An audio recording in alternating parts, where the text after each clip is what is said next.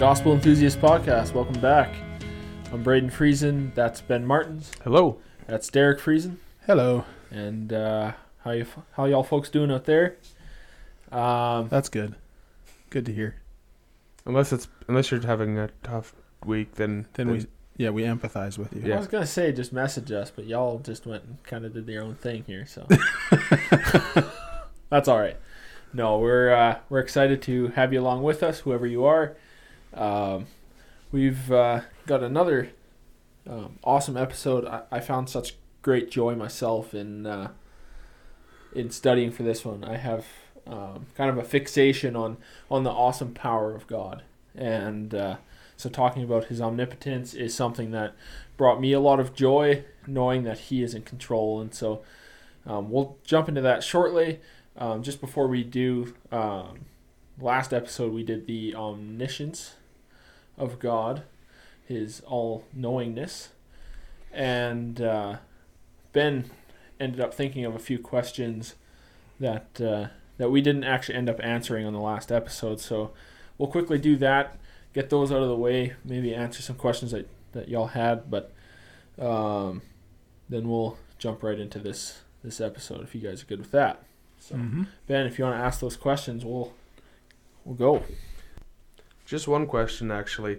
Uh, in Matthew 24 verse 36, Jesus says that um, that he doesn't know the time of, of uh, when the end will come. That only the Father knows. Now, if Jesus is omniscient because he and the Father are one, uh, what what does that mean for Christ? Why does he not know the day? Do you want to start with that? Sure, I, yeah, I can start with that. So, um, I I'm gonna read a note that um, I found here while I was studying this.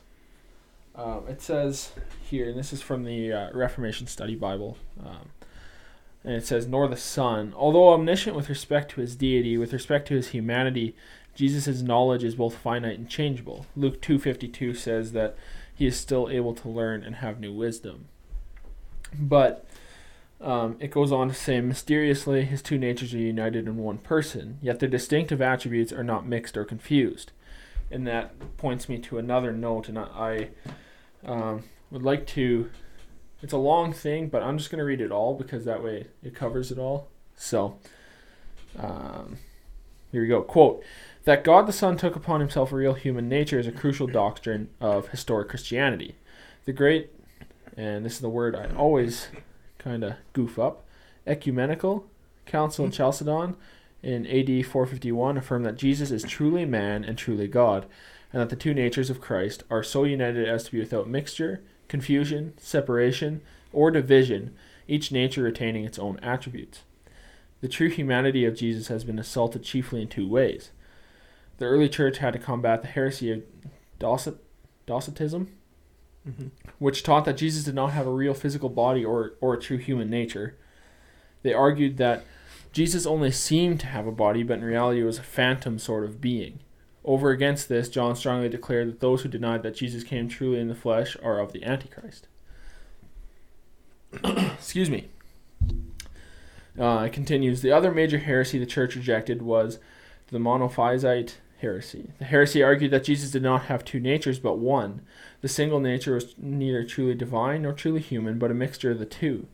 It was called the theanthropo- the- theanthropic. My goodness, I can't I can't talk today. Anyways, nature. The monophysite heresy involves either a defied, deified human nature or humanized divine nature. Subtle forms of my goodness, this word just keeps popping up. Subtle forms of the monophysite heresy threaten the church in every generation. The tendency is toward allowing the human nature to be swallowed up by the divine nature in such a way as to remove the real limitation of Jesus' humanity. We must distinguish between the two natures of Jesus without separating them. When Jesus hungers, for example, we see that as a manifestation of the human nature, not the divine. What is said of the divine nature or of the human nature may be, may be the affirmed of the person. On the cross, for example, Christ, the God man, died. This, however, is not to say that God perished on the cross. Though the two natures remain united after Christ's ascension, we must still distinguish the natures regarding the mode of his presence with us. Concerning his human nature, Christ is no longer present with us. However, in his divine nature, Christ is never absent from us. Christ's humanity was like ours. He became a man for our sake. He entered into our situation to act as our redeemer. He became our substitute, taking upon himself our sins in order to suffer in our place. He also became our champion, fulfilling the law of God on our behalf. In redemption, there's a twofold exchange. Our sins are imparted to Jesus, his righteousness is imparted to us. He receives the judgment due to our imperfect humanity, while we receive the blessing due to his perfect humanity. In his humanity, Jesus had the same limitations common to all human beings, except that he was without sin. In his human nature, he was not omniscient. His knowledge, though true and accurate as far as it went, was not infinite. There were things that he did not know, such as the day and the hour of his return to earth. Of course, in his divine nature, he is omniscient, and his knowledge is without limit. As a human being, Jesus was, excuse me, as a human being, Jesus was restricted by time and space. Like all human beings, he could not be in more than one place at the same time. He sweated, he hungered, he wept. He endured pain, he was mortal, capable of suffering death. In all these respects, he was like us. End quote. Yeah, it really is uh, due to the the hypostatic union, right? That God wa- or Jesus was fully God, 100% God, 100% man. And the danger that like that note talked about the heresies of old, which are still around these days because there's nothing new under the sun. Mm-hmm. Um, the danger is to see, you know, Jesus as 50% man and 50% humanity, right? Like, but the truth is that he was completely man and completely God. And so his two natures, you know, his, his human nature was like our nature and his divinity was like God because he is God. Um, when I was studying, uh, when I was studying on this and uh, I came across in John Calvin's commentary on this area, this verse. I'm just going to read a portion of it. Quote: As to the first objection that nothing is unknown to God, the answer is easy. For we know that in Christ there, the two natures were united into one person in such a manner that each retained its own properties, and more especially the divine nature was in a state of repose, and did not at all exert itself whenever it was necessary that the human nature should act separately, according to what is or what was perti- peculiar to itself in discharging the office of mediator. There would be no impropriety, therefore, in saying that Christ, who knew all things, as it says in John twenty one seventeen, was ignorant of something in respect of his perception as a man. For otherwise he could not have been liable to grief and anxiety and could not have been like us. End quote. And so yeah like obviously it's it's humanity side of jesus that um didn't you know couldn't foresee because like you said he was restricted in within time and space and Mhm. he couldn't couldn't see that obviously the divinity of god or divi- divinity of jesus knew that because he was all knowing Yeah. um, but that is the way that, because you know that's the thing, right? We can't fully understand That's a the tricky, full tricky double, question. yeah, to the double nature, right? Of Well, even or just the two getting natures. Sorry, I was say even just getting into the the hypostatic union, um, that in itself is something that's hard to understand. Yeah. Never mind everything else that that uh, Yeah, will, will, Yeah. because will you can, you can see it in the Garden of Gethsemane as well, right? Where you know Jesus was burdened there Mm-hmm. in praying to the Father. He was Mhm. burdened there and grieved and And if it's where he even prays, if it's possible, take this cup from me. right, Right. So. And so, in his humanity, like like us, from childhood up, like you mentioned, Luke two fifty two. That's the His childhood, is talking of his childhood, but you know, in his humanity, uh, as his chi- as we do, he learned and grew in in wisdom and stuff as he grew older. But in his divinity, he knew all things and didn't learn anything. He doesn't need to learn anything, right? But So that's just one of those things. yeah. So Ben, does that answer the question for you a bit, or is that? Yeah, that uh, especially um, bringing Calvin's quote into there as well. That really kind of helped uh, kind of keep things in perspective.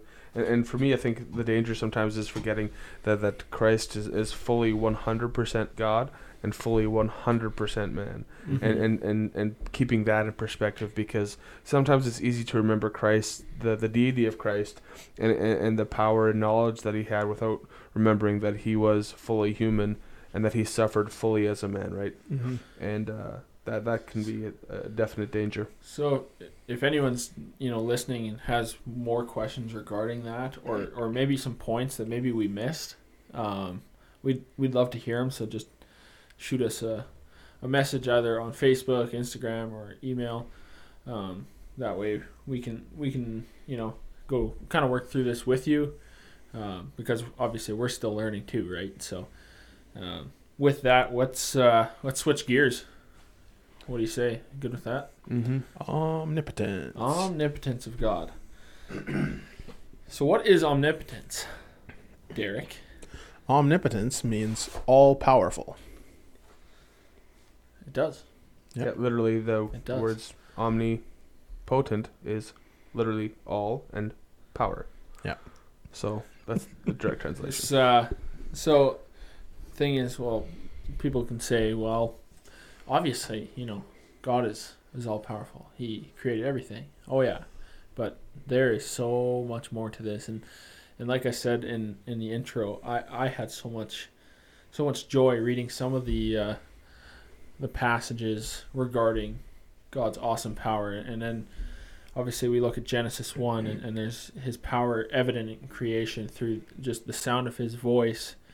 You know, things came into being where there was a formless void. It says, and and um, He saw that was good. So not only does is He all powerful, but everything He does is good, and so he, there there's no evil within Him. Like he, His power far exceeds, you know, the powers of darkness and and those things. Mhm. you know, but Derek looked like you had a point. So. Yeah, I, I just wanted to start with a quote uh, from A.W. Pink. Big from, quote guy. from A.W. Pink from Attributes of God, where he says, quote, We cannot have a right conception of God unless we think of him as all powerful, as well as all wise.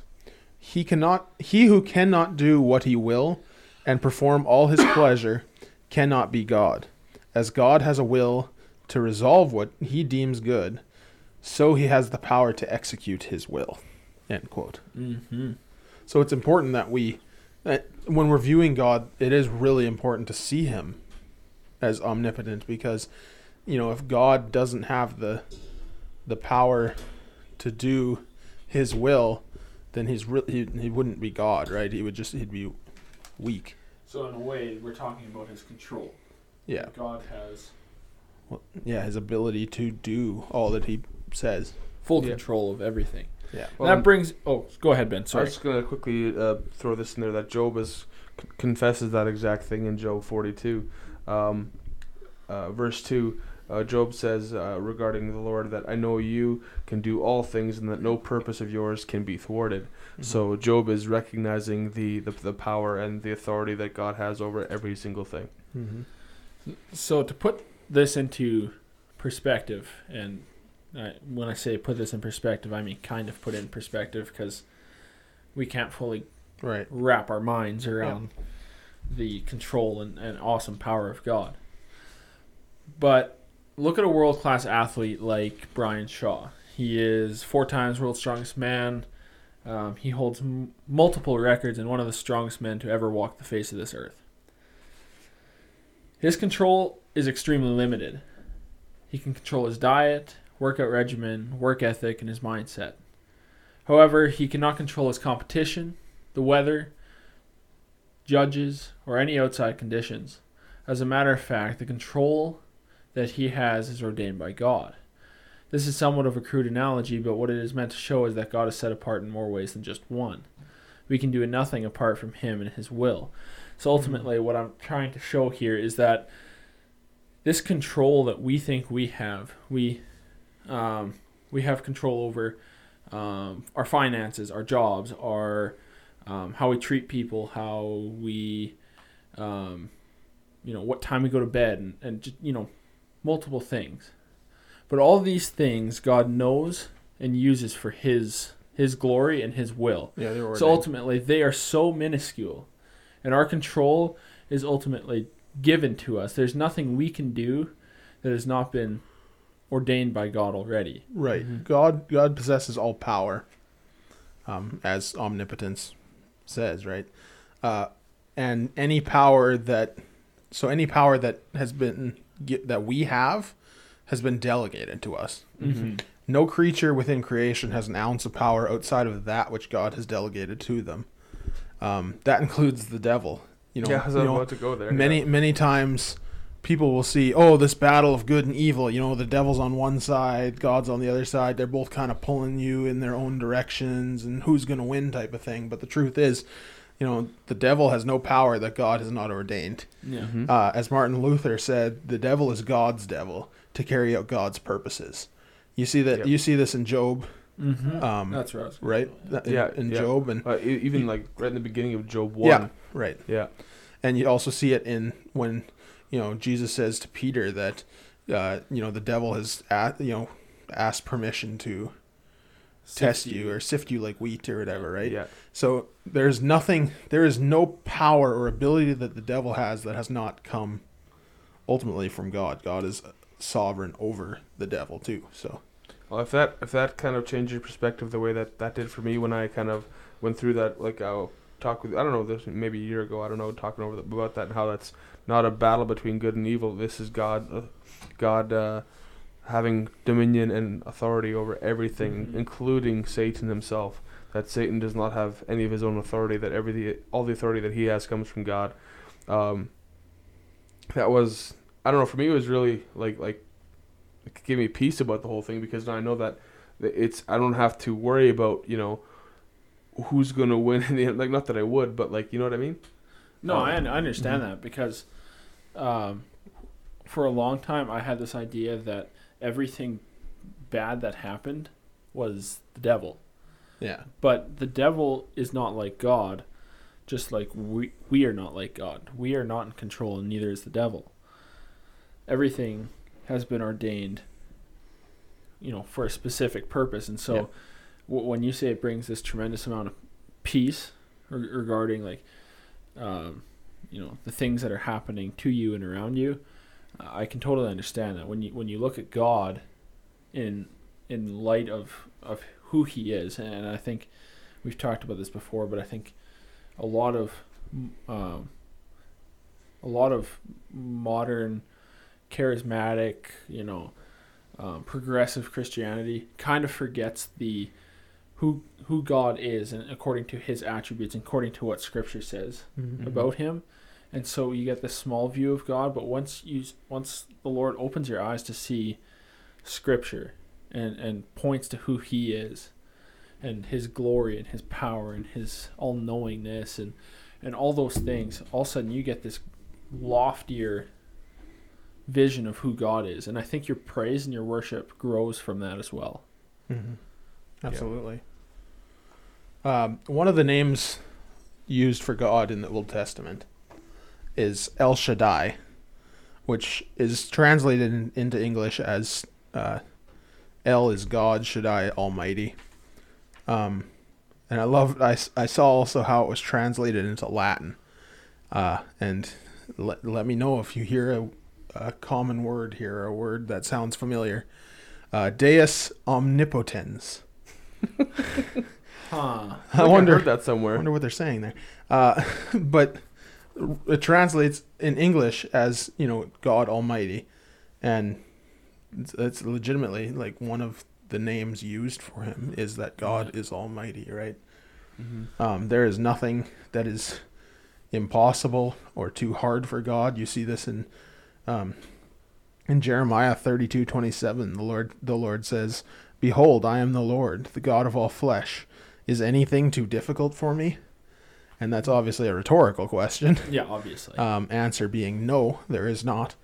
Uh, I came across a quote regarding this from uh, Stephen Charnock, where he says, "quote The power of God is that ability and strength whereby He can bring to pass whatever He pleases, whatever His infinite wisdom may direct, and whatever the infinite purity of His will may resolve." As holiness is the beauty of all God's attributes, so power is that which gives life and action to all the perfections in the divine nature. How vain would be the eternal counsels if power did, did not step in to execute them.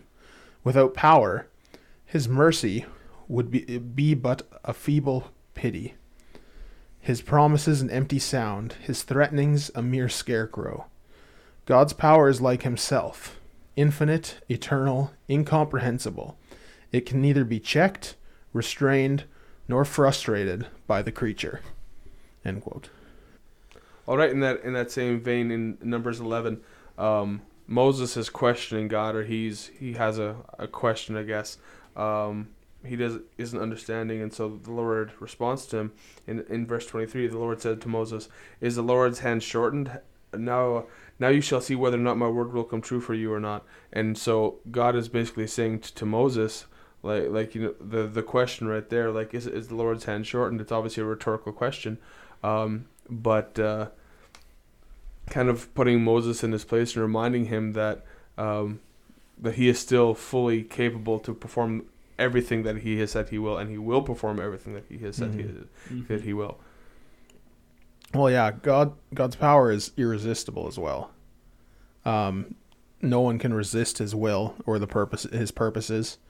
Um, all of His purposes will be accomplished. We see this multiple places in the Bible, like you mentioned there.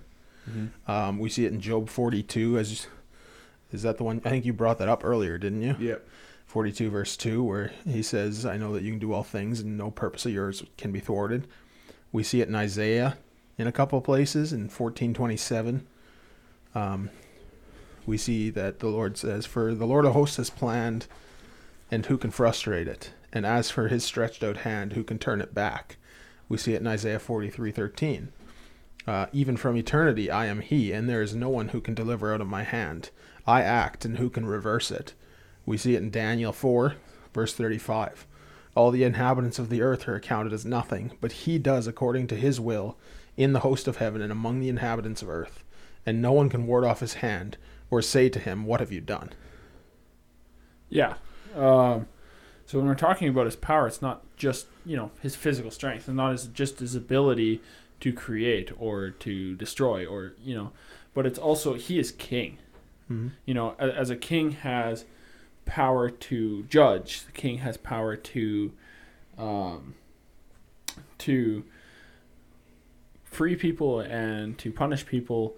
God has is the ultimate king. He's the king of kings, and and and he has ultimate power in authority as well. And just to read Psalm 47, which which I found absolutely brilliant. Um, I'll just read it for you here. Mm-hmm.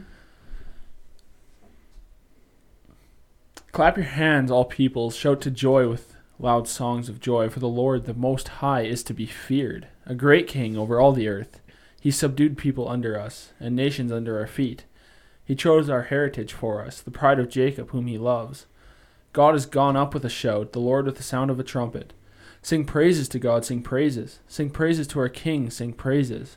For God is the King of all the earth. Sing praises with a psalm. God reigns over the nations. God sits on his holy throne. The prince or the princes of the people gather as the people of the God of Abraham. For the shields of the earth belong to God. He is highly exalted. Mm-hmm. So his power rules far more than just his uh, ability to create. Mm-hmm. You know, like, like he, he, he didn't just stop there. And, and the point that I want to to uh, to make here is uh, somewhere in my papers. At least it's there. As it was said in, in Psalm 47, that God should be feared. Um, this fear is, is reverence, is what, what it's talking about. Is is um, bowing down. It is um, respect to the Most High. Um, we are called not to fear man, but rather fear God, who can destroy both soul and body in hell. God's jurisdiction is not confined to heaven Mm. and not just confined to his people. He is in control over everything. Mm-hmm. and this isn't this isn't a power that he gets from anywhere or or um, from anyone else. Obviously, God is eternal, and it, as such, his power is the same. Um, I go to a quote from Charles Spurgeon where he says, quote, God's power is like himself, self-existent, self-sustained. The mightiest of men cannot add so much as a shadow of increased power to the omnipotent one. He sits on no buttressed throne and leans on no assisting arm. His court is not maintained by his courtiers, not does it borrow its splendor. I think it meant nor does it borrow its splendor from his creatures. He is himself the great central source and originator of all power. End quote. And so this this quote, uh, or sorry, this power, is obviously it's it's it's self-existent, self-sustained. It's all within God. It come it, it's all within God, and it's it's infinite. And we've talked about this, right? Like there's he he's able to do all that he pleases. And I like the way Steve Lawson had put it, where he said in the in his uh, study series on this um, topic, he said uh, he does everything effortlessly, not by the sweat of his brow, not by the perspiration of his forehead, but by the mere breath of his mouth. And we see this in obviously in creation. You know, God spoke into existence everything. Mm-hmm. And, you know, made you look at all the detail and all the everything in um well in everything like grass and animals and humans and stuff right? All the immensity of the universe. And i look at psalm 33 verse 6 where it says by the word of the lord the heavens were made and by the breath of his mouth all their host. And i think we have taught i think we've touched on just maybe we touched on it a little bit but god how incomprehensible god's power really is Yeah, I think we've touched I think- on I think it you in touched on it. episodes for sure. I think you also tou touched on it with the analogy earlier, right? With the Yeah. Brian Shaw analogy. Um, but we look at it's take take yourself one day out outside of town, outside of a city, uh, and you know where there's no light pollution, and just look up to the sky, and just think about the vastness of the universe. Um, in and how small that we can actually see, like how little we can. Yeah, see, right. Right. but like just just thinking of the vastness overall of the universe and you know steve i didn't write down the numbers and stuff but uh, steve lawson had shared on the the sermon thing that or the uh, study uh, se- series that i was watching um, some numbers regarding you know that he had taken science how, how science tells us how big the universe is right like how long it would take someone to circle the entire universe going at the speed of light was immense, a, a huge number of uh, years and stuff, and the size of the sun and the distance. Like you just think about the immensity of it all, right? Mhm. And even, you know, even the. Uh, actually, before I even say that line, what I was, what my thought in my head there, I'm just going to read from Job's 26, verse 7 to 14. It says, He stretches out the north over empty space and hangs the earth on nothing. He wraps up the waters in his clouds, and the cloud does not burst under them. He, he obscures the face of the full moon and spreads his cloud over it. He has inscribed a circle on the surface of the waters and a boundary of light and darkness. The pillars of heaven tremble and are amazed at his rebuke. He quieted the sea with his power, and by his understanding he shattered Rahab. By his breath the heavens are cleared, his hand has pierced the fleeting serpent. Behold, these are the fringes of his ways, and how faint a word we hear of him. But his mighty thunder, who can understand?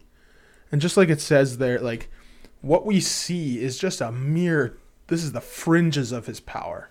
Mm-hmm. Like we can we can think about the vastness of the universe and it's just it's the bare fringes of his power.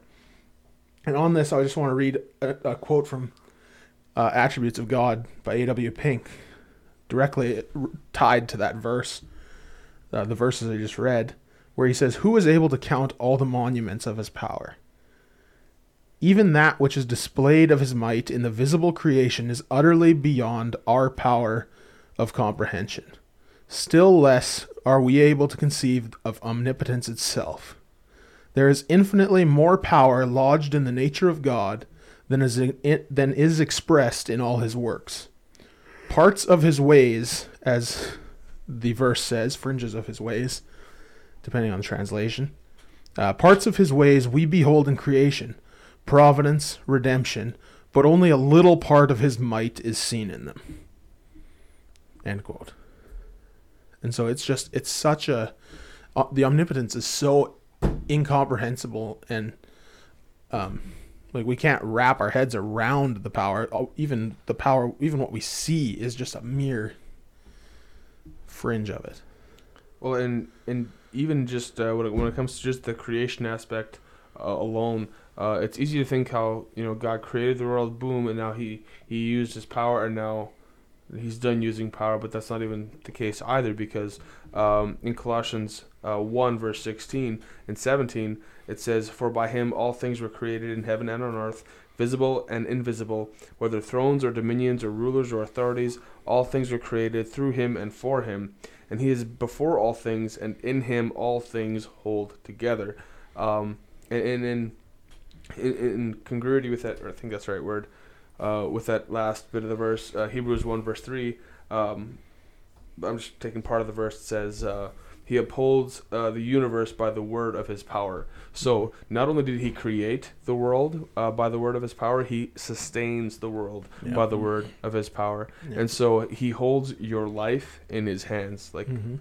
continually. So uh, every every every creature, every bit of creation is continually sustained by him constantly. So that like everything that exists does so because of his will. Mhm. You guys want to change, um, kind of just tracks here just a little bit? Let's talk about his power in salvation. God's awesome power in salvation is, is so evident and start like looking um, in Ezekiel 36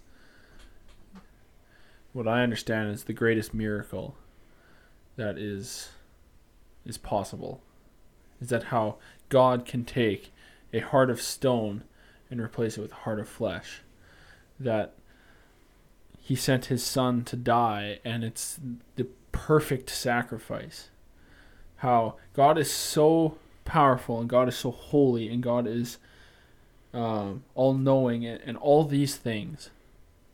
And yet, he has perfect plan and is in control of this perfect plan to redeem his people and to bring them to himself.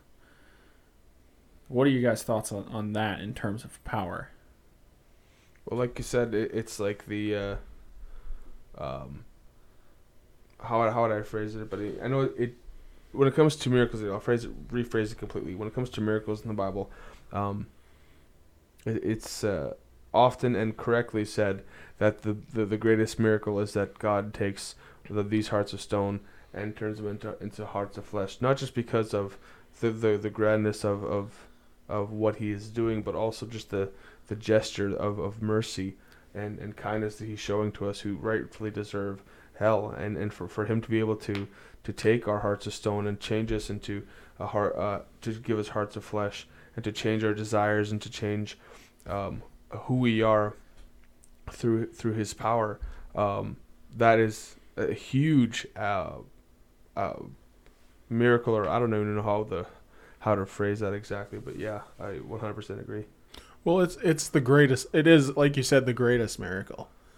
Um, we look at how God takes and you know he split the Red Sea, and that's astounding. He, um, you look at all the the signs and wonders he did in Egypt with with Mhm. Moses and, um, you know, water out of a rock and all the signs and all the miracles he did for Israel uh, and and stuff in the Old Testament and um,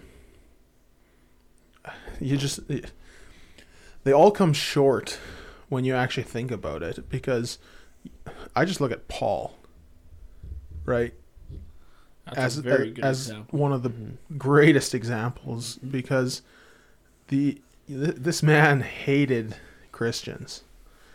You know, he hated Christians. He was he was putting them to death. He was he was rounding them up and you know killing them and and you know, God, you know, in His mercy and His grace, and due to all all accordance to His His great will, um, stepped into Paul's life and and changed his heart from that heart of stone Mm-hmm. and like God's one of his most adamant en- I would say adamant enemies one of Christ's most adamant enemies in that time and he changed him to someone who no longer just didn't you know it wasn't no that he just stopped persecuting Christians but he completely changed and he was you know he was given a new heart a heart Mm-hmm. that loved Christ, that loved God, Christ's church and His people, um, and that is that's the miracle that happens in all of us. Well, That that God that God draws to Himself, Yeah. and you know we, as we've talked about in our Romans series, um, as we talk about every week, tip or every episode, typically we try and, and cover it because it's the most important thing is the gospel, and it's just you know we are the enemies to God. That's who hum- that's who we are in our in our flesh. That's who we are before you know we come to Christ, before God draws us unto himself. And the fact that, you know, you look at uh, Romans 5 where it says that while we were his enemies, Christ died for us. You know, how much more is he going to keep us now that we're his friends? The confidence we can have in that, but just like we were his enemies. And if anyone that's listening, if you're if you're not, you know, if you're not found in Christ, you are an enemy of God and the, just the greatest miracle. You know, it, it's raising a dead man. We look at Jesus' miracles when he was in ministry doing his ministry, and one of the one of the greatest ones you see there is Lazarus. 4 days dead in the tomb. Sisters saying he stinketh um, because his body's decompress decompressing, decomposing is the word I'm actually going for. And Jesus calls for him to come out of the come out to walk out of the tomb and he does. That's exactly what happens to that's exactly who we are as Christians. Mm-hmm. Dead men who have been called to life. Well, I've often heard the gospel being described as as God tossing us a life raft, our life ring Yeah. that we grab onto. But as I think it was Voddie who said it really well, dead men don't swim. Dead men don't grab uh, life rings. Yeah. Dead men don't they float if that. Um, God didn't throw you a, a life ring.